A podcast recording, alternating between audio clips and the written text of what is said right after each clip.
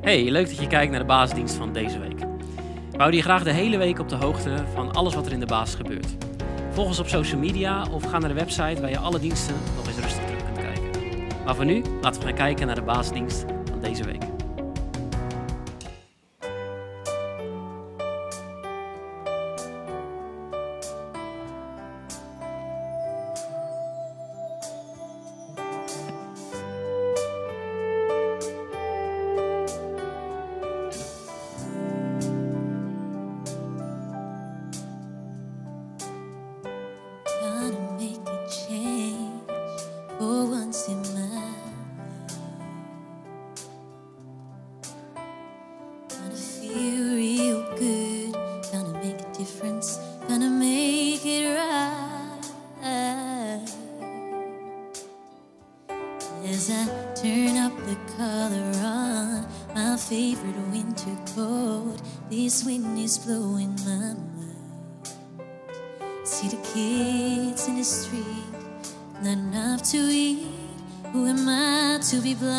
pretending not to see the need.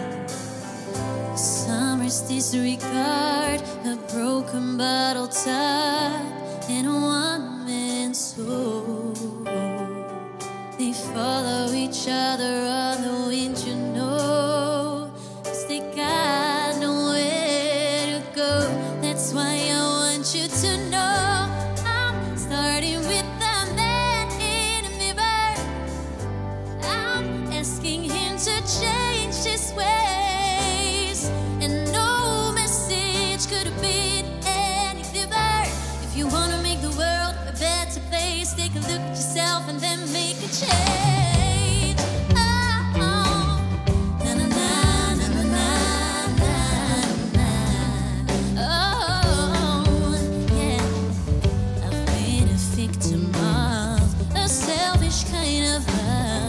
it's time.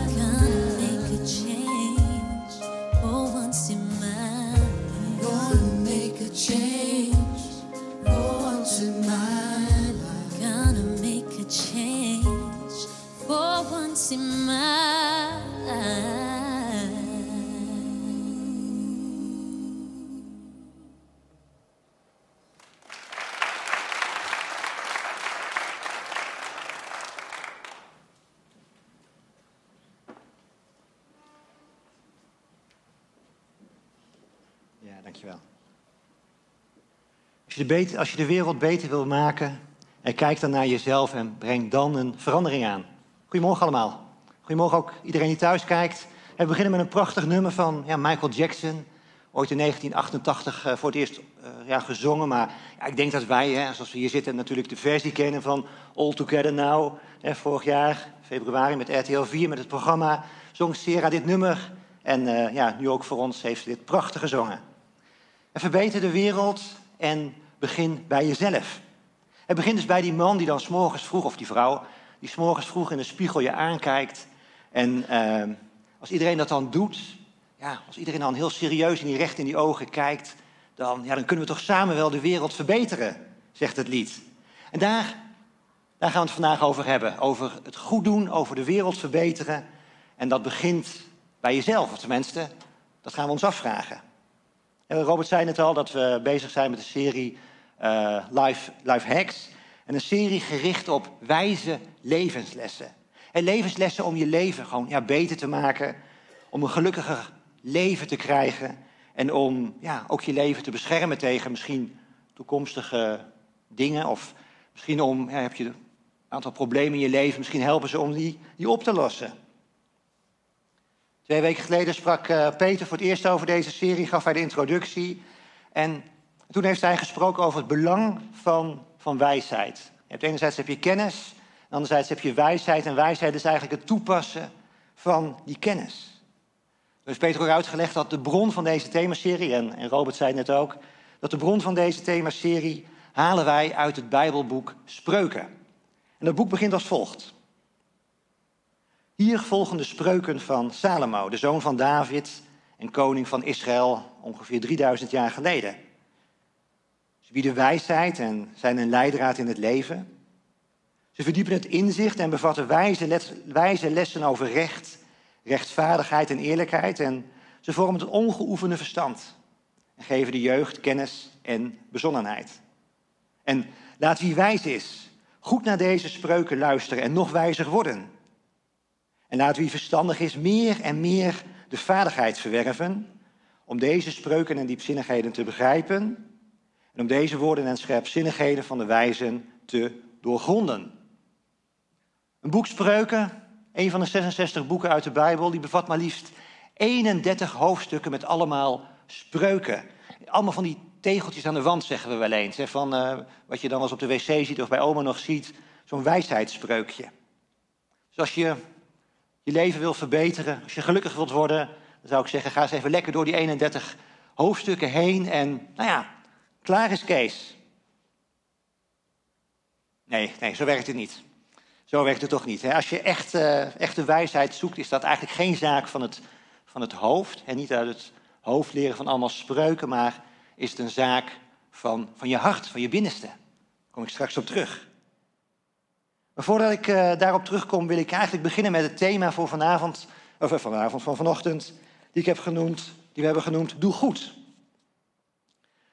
Een definitie van goed doen is het onbaatzuchtig handelen ten gunste van de ander. Het onbaatzuchtig handelen ten gunste van een ander. En onbaatzuchtig betekent uh, ja, iets, iets wat je doet zonder dat je er wat van terug voor verlangt. Is eigenlijk helemaal belangeloos iets doet.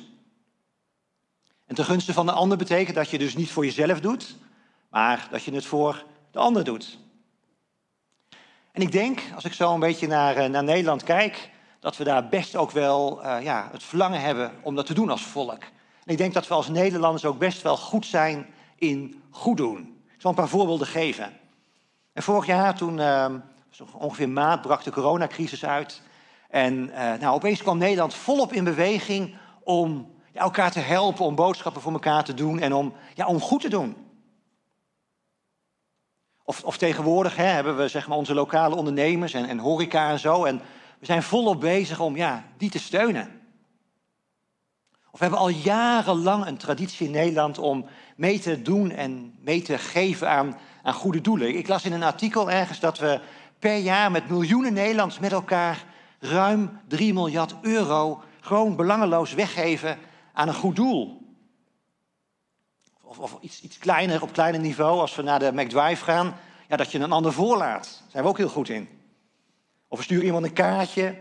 Of geven gewoon iemand een vriendelijke blik. Hè, zoals ik nu even door de camera doe. Hoi. Dat, is ook, dat doet het ook goed. En een vriendelijke blik maakt je blij. En een goed bericht geeft je weer moed. Zo'n zo'n spreuk van een wandtegeltje die je zou kunnen tegenkomen. En, en als je deze dingen nou onbaatzuchtig doet, dus belangeloos doet voor de ander, dan, dan loop je een groot risico om daar zelf gelukkig van te worden. En wat goed doen is het onbaatzuchtig handelen ten gunste van een ander. Ik heb er wel een paar kleine kanttekeningetjes bij geplaatst. Want het is namelijk niet zo dat alles wat je gunstig wil doen voor een ander, dat het ook gunstig uitpakt. En bijvoorbeeld, eh, als je goed wil doen voor, ik noem wat, voor je kinderen, kan dat leiden tot verwennerij. Ik zag dat daar een boek over geschreven is. Of misschien als de kinderen wat ouder worden, kan goed doen ook, ook leiden tot, tot luiheid. Dat je bijvoorbeeld eh, als een chauffeur altijd je kind naar het sporten brengt en naar daar naartoe en naar daar naartoe. En, eh, of dat je zeg maar, als de kinderen wat ouder is, nog steeds tot hun 25e de kamer opruimt, ik noem maar wat. Wat serieuzer goed doen kan ook leiden zelfs tot, tot ziekte. Een schijnend voorbeeld. Toen, eh, einde van de Tweede Wereldoorlog, we hadden een flinke hongerwinter had Nederland achter de rug. En de geallieerden waren toen in opmars. En, en die kwamen dan in de Randstad aan en zagen al die, ja, die, die arme die, die kindjes die eh, onder voet waren. Ja, en uit goedheid, uit bewogenheid, deelden die soldaten allemaal chocola uit aan die kinderen. Alleen, die buikjes die konden toen nog helemaal niet tegen die vettigheid. En dat gaf, heeft heel wat leed veroorzaakt. En dus goeddoen vraagt eigenlijk op zich ook best wel om een, een zorgvuldige afweging. En ik denk ook niet dat we daar zomaar een, een pasklaar antwoord voor hebben. Nou, ik denk wel dat je nu een beetje een beeld hebt van, eh, nou ja, wat is dat eigenlijk dan, hè? goed doen? En ik denk dat jullie nog eh, heel veel andere voorbeelden kunnen aandragen om eh, dit lijstje uit te breiden. Maar waar ik nu naartoe wil is niet naar ja, hoe dat goeddoen er dan uitziet. Maar ik wil eigenlijk een stapje maken net naar, ja, naar, ons, naar ons binnenste toe, naar onze binnenwereld. Naar onze, ja, de hartsgesteldheid. Ja, waarom doen we eigenlijk? Willen we eigenlijk goed doen? Wat is onze drijfveer daarvan? En, en, en natuurlijk, we zijn in een kerk. We gaan ook de vraag stellen wat de Bijbel hierover zegt. En weet je wat typisch is? Dat, dat de meeste Bijbelteksten over goed doen, die, die laten nadrukkelijk blijken dat, ja, dat je daar eigenlijk zelf ook wel een, een eigen voordeel aan hebt. Een paar wandtegeltjes. Wie goed doet, doet ook zichzelf goed. Of wie ijverig goed doet, zal goed ontmoeten. Of gelukkig ben je, ben je zelf. Gelukkig ben je als je je inzet voor de zwakken, want kom je zelf in nood, de Heer zal je redden. En de laatste. En zo moeten mannen hun vrouw lief hebben als hun eigen lichaam. Wie zijn vrouw lief heeft, heeft zichzelf lief. En dus het lijkt erop dat de Bijbel ons best wel aanspoort om eh, goed te doen en, en om er ook zelf dan beter van te worden. En in zekere zin is dat ook zo. In zekere zin is het zo dat als je goed doet, je er zelf ook beter van wordt. Want ja, dat geeft eigenlijk ten diepste toch wel een, ja, dat, dat fijne, warme, bevredigende ge- gevoel hier echt diep van binnen. Dus je wordt gelukkig als je goed doet. Op het vingertje, tenzij. Tenzij. Tenzij je het doet, tenzij je goed doet om er zelf beter van te willen worden. En dat je, zelf, dat je goed doet om er zelf beter van te worden en er zelf gelukkiger van wilt worden. Want dan is het namelijk niet langer meer onbaatzuchtig goed doen. Nee, dan werkt het ook niet langer in je eigen voordeel, maar dan is het baatzuchtig handelen ten gunste van jezelf. We leven in een wereld waar het, het egoïsme, dat betekent op jezelf gericht zijn. En we leven in een wereld waar het egoïsme hoogtij viert. De tegenstander van God, die willen ons steeds verleiden op allerlei manieren om ja, egoïstisch goed te doen. Beetje een rare uitspraak, maar ehm, dat je ten diepste goed gaat doen. eh, ja, je doet dan wel alsof het voor de ander is, maar eigenlijk doe je het dan toch voor jezelf. Egoïstisch goed doen. Je eigen bevrediging, je eigen trots, eigen geluk. Want waarom worden we daartoe verleid? Dat is wel een hele effectieve manier om toch wel weer snel te stoppen met dat goed doen. Maar die manier van goed doen, dat geeft ook niet die innerlijke bevrediging die je, die je wel ervaart als je echt vanuit een bewogen hart onbaatzuchtig goed wil doen voor een ander. Als je het, voor je, echt, als je het doet alsof je het voor het andere doet, maar je doet het eigenlijk voor jezelf, dan, ja, dan, dan vind je ook niet echt ten diepste die, die bevrediging die, eh, die ik net omschreef. Het punt is, dat, dat, dat stukje egoïstische goed doen, ja, dat ligt eigenlijk best wel op de loer. Ik zal een paar voorbeelden geven. En we steunen op dit moment wel massaal de, de lokale ondernemers en zo. En, en de vraag is even, zijn we dan ook echt bewogen met hun bedrijf? Of doen we dat eigenlijk ten diepste omdat we gewoon lekker willen eten? Vraagteken. Of de, ik, ik zag dat de postcode loterij allemaal goede doelen steunt. En daar maken ze ook veel reclame voor. En de vraag is, ja, doen ze dat nou echt omdat ze zo bewogen zijn met al die, eh, ja, al die doelen? Of willen ze nou een goede reputatie opbouwen? En, en, en vraag twee is, als wij dan een postcode loterij lot zouden kopen, ik doe dat zelf niet, maar als je dat zou doen, steun je daar dan echt het goede doel mee? Zou je eigenlijk toch ten diepste gewoon zelf die loterij willen winnen? Vraagteken. Gisteren, gisteravond eh, keek de tv, toen zag ik een, een tv-commercial over eh, Stichting AAP, was het uit mijn hoofd. Maar je ziet zeg maar wel van die, eh, van die stichtingen, waar, of van die reclames waar ze ja, opkomen voor verwaarloosde dieren.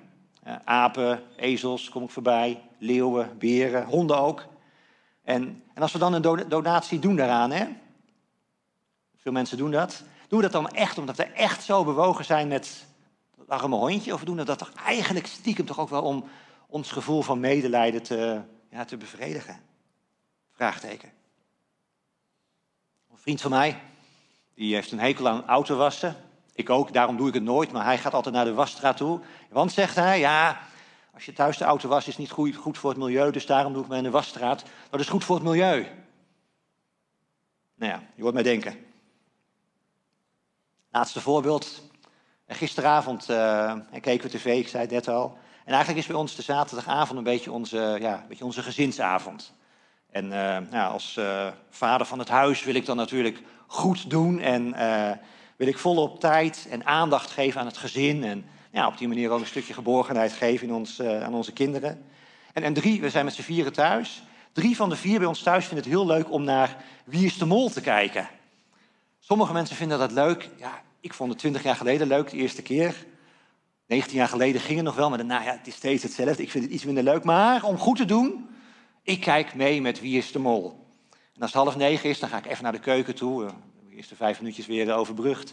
Dan ga ik eh, een natje in doen en een drankje in doen en een droogje en zo. En eh, wij hebben zeg maar een beetje een soort ja, gewoonte dat wij op zaterdagavond chips eten. En je ziet al die zak chips achter me staan, dat is mijn favoriet. Ribbelchips van, eh, eigenlijk van Kraak, van, eh, van Aldi. Die heeft de meest eh, zoute smaak, die vind ik het lekkerste. En eh, wat ik dan altijd doe, is dat we dan vier bakjes chips gaan, gaan klaarzetten. Want anders krijgen we ruzie. En dan ga ik zeg maar, om goed te doen, vier gelijke bakjes chips vullen. En ik ben daar eigenlijk best ook wel een specialist in geworden, merkte ik.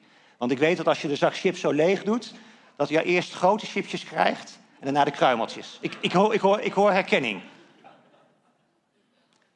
Punt is dat als ik, eh, als ik het indoe, dat als je dan bij het eerste bakje alle grote chipjes doet, dat is niet evenredig. Dus wat ik altijd heel doe in mijn goedheid, ik doe eerst wat grote chipjes en dan zit daar wat lucht tussen. En dan gaan de, grote, en dan gaan de kleine chipjes eroverheen en die vallen dan zo naar beneden toe. Waar ik mij op betrap, is dat ik eigenlijk dan, ik ben natuurlijk best wel, eh, best wel een specialist in geworden, denk ik. Als ik mezelf, waar ik mezelf op betrap, is dat ik dan eigenlijk toch, als ik dat dan zo eerlijk mogelijk doe, toch, ja, toch een beetje een voorkeur krijg voor één bakje. en dat is juist dat bakje waarvan ik inschat daar dat, dat, dat het meest, minste lucht in zit en de meeste chipjes intussen gevallen zijn. En dan in het kader van goed doen, en jullie weten nu welk bakje dat is, dan verwacht je natuurlijk dat ik dat bakje, dat ik die aan mijn vrouw geef. Vraagteken. Hè? Wat, ik, eh, wat ik hiermee wil aangeven is dat als je heel eerlijk bent, en eh, hè, ik zou even eerlijk zijn, ik wil dat volste bakje hebben. En jullie het al begrepen. En als, als, je, als je echt heel eerlijk durft te kijken in die meneer in de spiegel, hè, dan, ja, dan, dan zie je eigenlijk toch ook wel een stukje egoïsme. Ik tenminste wel bij mezelf. Want ja, ik wil toch dat volste bakje, omdat daar, ja, waar praten we over? de meeste chipjes in zitten. Ik denk dat we allemaal wel, ja, toch allemaal wel graag goed willen doen. Ik denk ook wel dat we allemaal denken ook dat we best wel dingen heel veel vaak goed doen. Maar ik denk ook dat we tegelijkertijd wel dat stukje egoïsme in ons hebben zitten. En, en de vraag die ik neer wil leggen is van, ja, durf je ook dat, dat kleine stukje egoïsme, durf je het ook bij jezelf te zien? Want ja, laten, we, laten we realistisch zijn. Als we kijken naar dat lied van Michael Jackson, hij zong het in 1988. En hij zong van, als iedereen nou bij zichzelf te raden gaat en in de spiegel kijkt, ja, dan wordt de wereld vanzelf beter, zong hij. Ik, ik denk dat als we dat lied lu- luisteren, ik denk dat we het ook allemaal mee eens zijn. Als we dat nou eens gaan doen, jongens. Kom op. Als we allemaal die houding gaan aannemen, dan wordt de wereld toch vanzelf beter. En laten we goed doen voor elkaar. Laten we goed doen voor het milieu. Laten we goed doen voor de armen. Laten we goed doen, laten we goed doen, laten we goed doen. Maar is de wereld sinds 1988 door dat lied echt beter geworden? Ik denk van niet.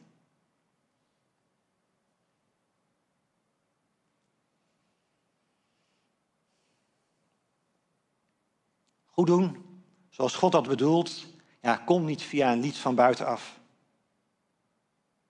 En zoiets begint wel goed. In die tijd had je ook eh, allemaal dat soort acties van eh, We Are The World en eh, wat was het, Live Aid en allemaal dat soort grote events. En, en, en dan beginnen we met allemaal met goede dingen te doen. Dus het begint allemaal echt wel uit een goed hart. Maar op een of andere manier, we houden het niet vol. We stoppen ermee, we haken af. En, en goed doen, zoals God dat bedoelt, ja, dat komt namelijk niet van, van buitenaf. Dat komt niet van een inspirational lied of wat voor manier dan ook. En God wil ons graag leren om goed te doen. En vanuit zijn kaders, vanuit zijn kaders van onvoorwaardelijke liefde. Ja, daar word je echt gelukkig van. En daar, daar wordt de wereld echt beter van. Dat is niet gemakkelijk. Het is wel de enige manier, de enige weg, naar intens geluk. De kaders van de liefde die in de Bijbel staan zijn als volgt. De liefde is geduldig en vol goedheid. De liefde kent geen afgunst, geen ijdel vertoon en geen zelfgenoegzaamheid. Ze is niet grof en niet zelfzuchtig. Ze laat zich niet boos maken en rekent het kwaad niet aan. Ze verheugt zich niet over het onrecht, maar vindt vreugde, vreugde in de waarheid. En alles verdraagt ze, alles gelooft ze, alles hoopt ze en in alles volhardt ze. Dus dit zijn de, de vijftien kenmerken van onvoorwaardelijke liefde. En liefde, zeg het wel eens vaker, dat is niet dat fijne gevoel, maar liefde is eigenlijk een oproep om, ja, om goed te doen. Binnen deze kaders, binnen deze 15 kenmerken van onvoorwaardelijke liefde. En als je dan denkt van ja, maar hoe ziet het er dan uit in de praktijk? Dan worden we opgeroepen om in navolging van het voorbeeld dat in de Bijbel staat erover dat te doen. En dat is het voorbeeld dat te lezen is over Jezus Christus. Het blijft erop toezien dat uw innerlijke houding moet zijn zoals die van Christus Jezus. Die, hoe hij God was, zich niet heeft vastgeklampt aan zijn goddelijke rechten. Integendeel, hij legde zijn grote macht en heerlijkheid af. En hij kwam als een dienaar in het lichaam van een mens. En herkenbaar als mens vernederde hij, vernederde hij zich en gehoorzaamde hij. Tot het uiterste, ja zelfs tot aan de dood aan het kruis. Een grote voorbeeld van goed doen. Een grote voorbeeld van onbaatzuchtig handelen is er niet te vinden. Misschien vraag je dan wel af van, ja, hij kan het wel en waarom kan ik dat niet? Dus of sommigen zeggen wel van, ja, daar heb ik het antwoord wel op. Want ja, Jezus is de zoon van God, dus die heeft een, ja, dat is een, uh, ja, dat is een, hij heeft een goddelijke status. Maar we, we lazen net, hij legde zijn grote macht en heerlijkheid af. Dus Jezus werd net uh, mens zoals jij en ik. Hij werd geboren als een mens. Hij leefde als een mens en hij kende net dezelfde verleiding die wij ook als mensen kennen.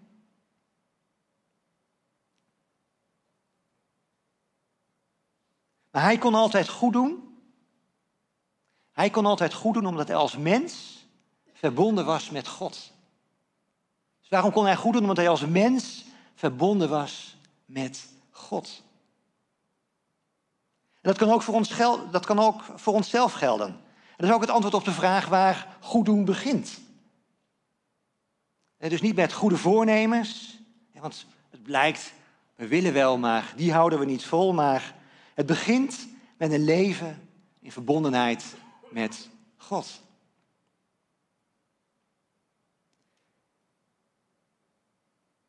Als we die, die 15 kaders die we net voorgelezen hebben, als we die kaders eh, ja, proberen te benaderen, ja, dan, dan is het geen zaak van het hoofd, maar een zaak van het hart.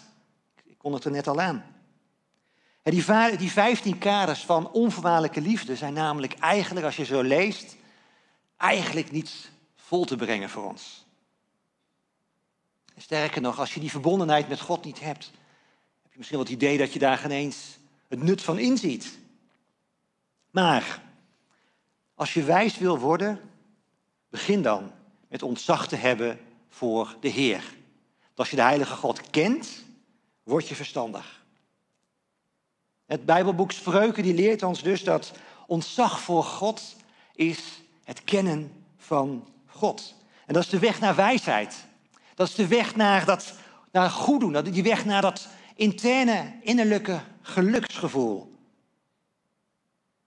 En dat is de weg ook naar het eeuwig leven toe. En de vraag is, de moeilijke vraag is, wil jij die weg wel volgen? En sta jij ervoor open om God te willen leren kennen? En, en als je ervoor open wilt staan, ben je, dan, ja, ben je dan bereid om in te zien of wil je er open voor staan dat God de wijsheid in pacht heeft? Dus samenvattend, waar we mee bezig zijn, waar, begint het goed doen? En niet van buitenaf. En niet zoals vanuit het lied we opgeroepen worden om elkaar te bemoedigen met goed te doen, want ja, de praktijk is, we houden het niet vol, maar het begint wel van binnen, door verbonden te zijn met God.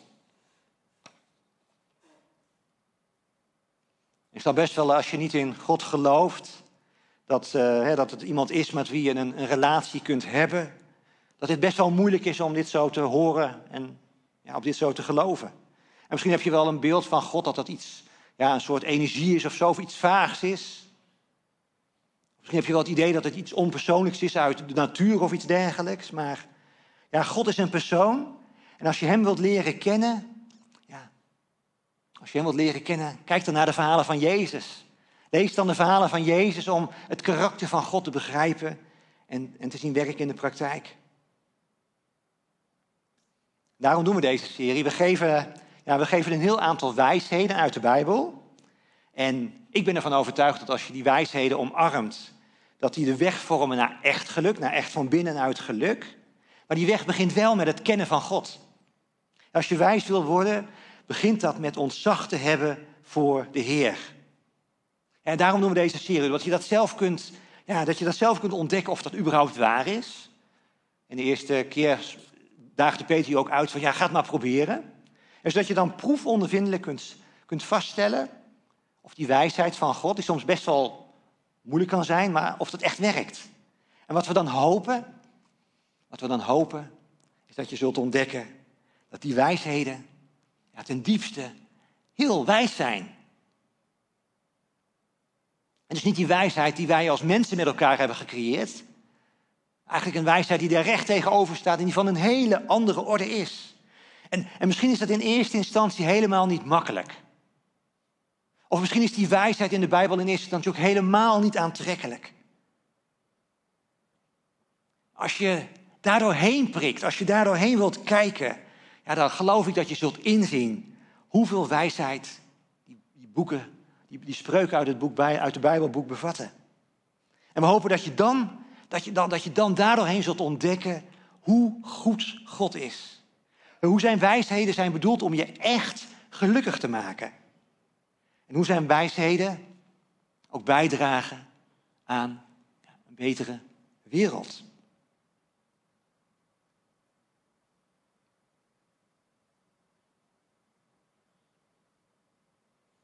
Tot slot, En waar eindigt dan het goed doen? Ik wil nog drie dingen zeggen over, over die betere wereld. Eerste, er komt een betere wereld.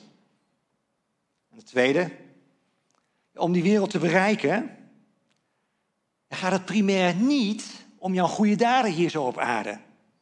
Jouw goede daden, ja, die zijn een gevolg van jouw hartsgesteldheid die verbonden is met God. En, en vanuit die relatie met God, vanuit, dat, vanuit die liefdesrelatie met God, wil je juist graag goede daden doen. Nou, om, in aanmerking, om, om in aanmerking te komen voor die betere wereld, is er niet iets van een eh, puntensysteem of zo, dat je zoveel punten moet hebben gescoord voor God om die betere wereld te mogen bereiken. Maar sterker nog, het tegenovergestelde is waar. God wil juist iets voor jou doen. God weet heus wel dat wij niet als mensen in staat zijn om goede dingen te doen. Ik ook niet.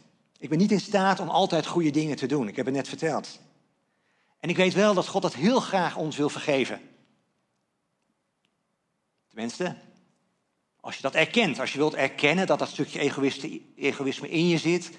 Als je er in de spiegel durft te kijken en durft te erkennen van ja, ik wil wel graag het goede doen, maar diep in mijn hart heb ik ook iets wat niet goed is. En God wil je ook graag vergeven, maar hij wil niet dat je nu opeens je best gaat doen om goede dingen te doen. Dat je je best gaat doen om als het ware je schuld af te lossen, om een soort social credit points eh, eh, aantal punten te behalen, want dat is niet nodig. Hij wil namelijk dat je accepteert dat de prijs van eigenlijk van jouw, ja, jouw schuld, om het zo maar te zeggen, dat die al betaald is door zijn zoon Je- Jezus Christus. We leggen dat regelmatig uit op zondagochtend en voor heel veel mensen is het moeilijk om, om dit aanbod, wat God wil doen, het goede wat God wil doen voor jou, dat te accepteren. Maar ja, het is eigenlijk heel eenvoudig. Zo eenvoudig dat, het, ja, dat dit goede nieuws voor een kind te begrijpen is. Het laatste wat ik wil zeggen, punt drie. Voordat die betere wereld er komt, gaat de huidige wereld nog wel hard achteruit. Er komt een tijd dat de wereld hard achteruit gaat. En er komt een tijd, er komt een moment dat God gaat ingrijpen. En dan, dan stuurt hij zijn zoon Jezus Christus, die uit 2000 jaar geleden al naar deze aarde stuurde, nogmaals naar deze aarde toe. En dan, als Jezus terug is, ja, dan is de tijd dat de wereld echt beter is. Sterker nog, perfect zal zijn. En ik kan me voorstellen dat het best wel heel raar klinkt en je hoeft het ook echt niet te geloven. Ja, dit, dit staat voorzegd in de Bijbel. En, en als je kijkt naar de Bijbel staan er heel veel voorzeggingen in, die in het verleden opgeschreven zijn en heel veel zijn er al uitgekomen. Maar ja, de laatste voorzeggingen, die moeten nog wel uitkomen.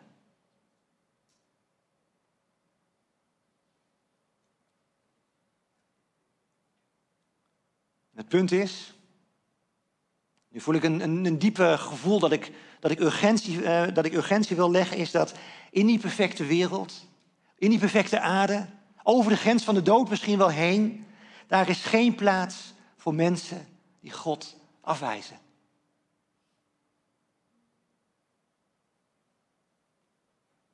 En daarom, daarom hopen we Daarom hopen we dat je, dat, dat je ontdekt dat, dat Gods wijsheden voor het leven echt werken en je echt gelukkig maken. Nog veel dieper, nog veel dieper hopen we. Hopen we dat je ruimte wil hebben voor God. Dat er plaats is voor God en dat je erkent, ja, er is een God. Als je dat erkent, dan word je vol van God. Dan stroomt je hart ervan over. En dat geeft je leven vreugde en geluk. Dat geeft je leven doel en hoop. Tot op de dag dat de Heer Jezus terugkomt.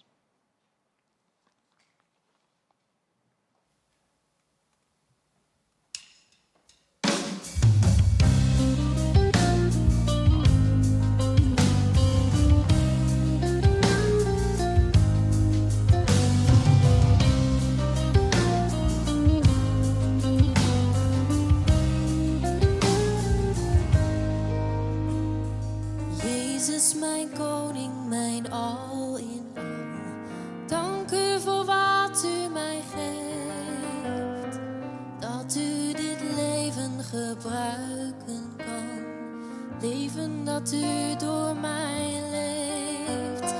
Hier laat me vol zijn van u en minder van mij. Laat me rijk zijn in u met wat u geeft aan mij.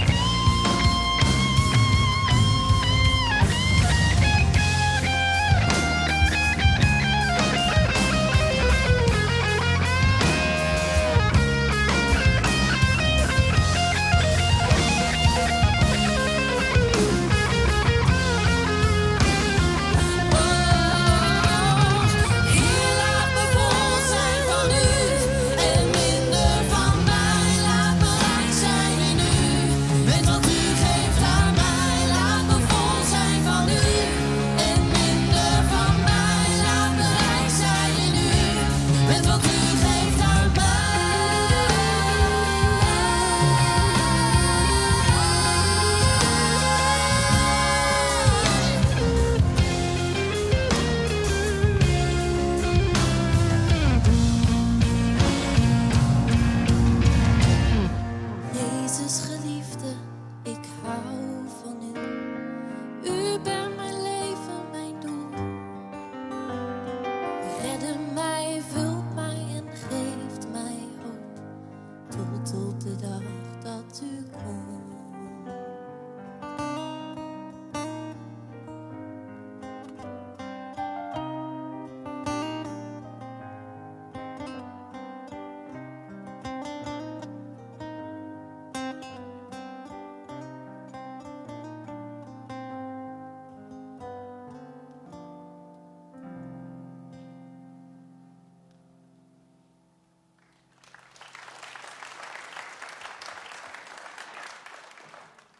is het verlangen wat wij als kerk ook hebben, dat je ook vol mag komen, vol mag raken van God. En dat je ook mee kan zingen, Heer, maak me nog voller van u.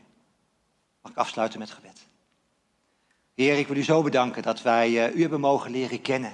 Heer, als kerk. Het is ons verlangen, Heer, dat, die, dat, dat, wat wij, dat geluk wat wij hebben mogen ontdekken.